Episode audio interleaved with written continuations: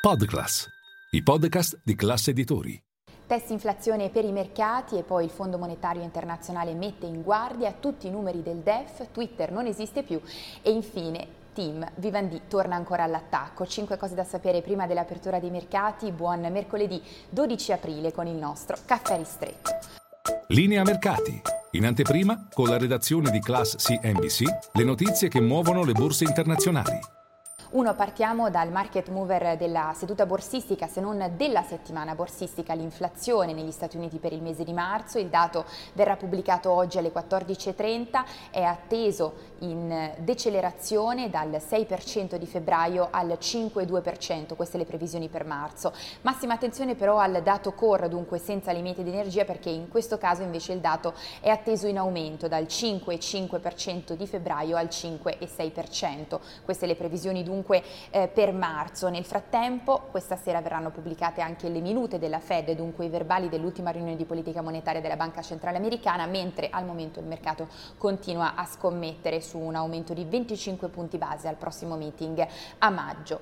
Due, ci spostiamo a Washington, seconda giornata per i meeting primaverili del Fondo Monetario Internazionale insieme alla Banca Mondiale e prima giornata di riunione per i banchieri eh, centrali e per i ministri delle finanze dei paesi del G20. Intanto il Fondo Monetario Internazionale internazionale nel suo World Economic Outlook ha messo in guardia, i rischi di un hard landing sono aumentati, dunque di un atterraggio non morbido, di un atterraggio complesso dopo la stretta monetaria messa in campo dalle banche centrali. Dunque rallenta la crescita a livello globale, in recessione quest'anno secondo il fondo finiranno Germania e Regno Unito, nel caso dell'Italia invece le previsioni sono state leggermente riviste al rialzo, più 0,7% per quest'anno, mentre ritoccata al ribasso, quella per l'anno prossimo più 0,8%. 3. A proposito sempre di economia italiana, vale la pena confrontare dunque le previsioni del fondo invece con i numeri contenuti nel documento di economia e finanza che ha visto il suo via libera nella serata di ieri dal Consiglio dei Ministri. In questo caso invece le previsioni sono più ottimistiche, infatti il governo prevede un più 1%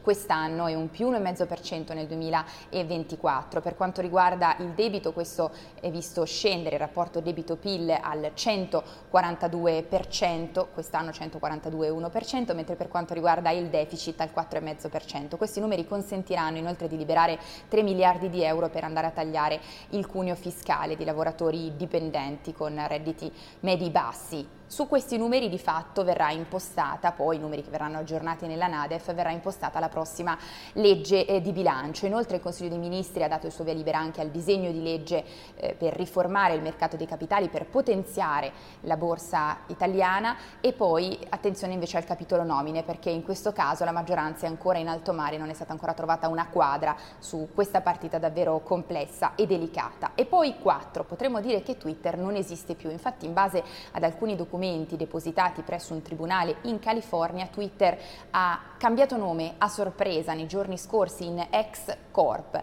di fatto un possibile indizio eh, relativo a passi in avanti di Elon Musk verso quello che è sempre stato il suo obiettivo, vale a dire attraverso l'acquisizione di Twitter dare vita ad una super app da chiamare X sul modello della cinese WeChat, dunque non solo un social, anche un'app di eh, messaggistica, ma anche di delivery di cibo, ma anche di pagamenti digitali. Insomma, staremo a vedere, pensate che secondo Musk eh, questo progetto consentirebbe a Twitter di raggiungere una valutazione di 250 miliardi di dollari, al momento invece Twitter ne vale solo 20, staremo a vedere. E poi 5, concludiamo con le storie a Piazza Affari da seguire ancora una volta eh, Team perché Vivendi torna di nuovo all'attacco, scrive su eh, spinta dello stesso presidente di Team Rossi una lettera con domande nero su bianco al board eh, di Team, le risposte sono attese prima dell'assemblea del prossimo 20 aprile, dunque ancora critico il socio francese nei confronti della gestione Labreola. Nel frattempo si avvicina il termine, la deadline per la presentazione delle due offerte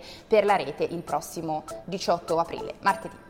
E tutti vi aspetto in diretta a Caffè Affari con tutte le notizie.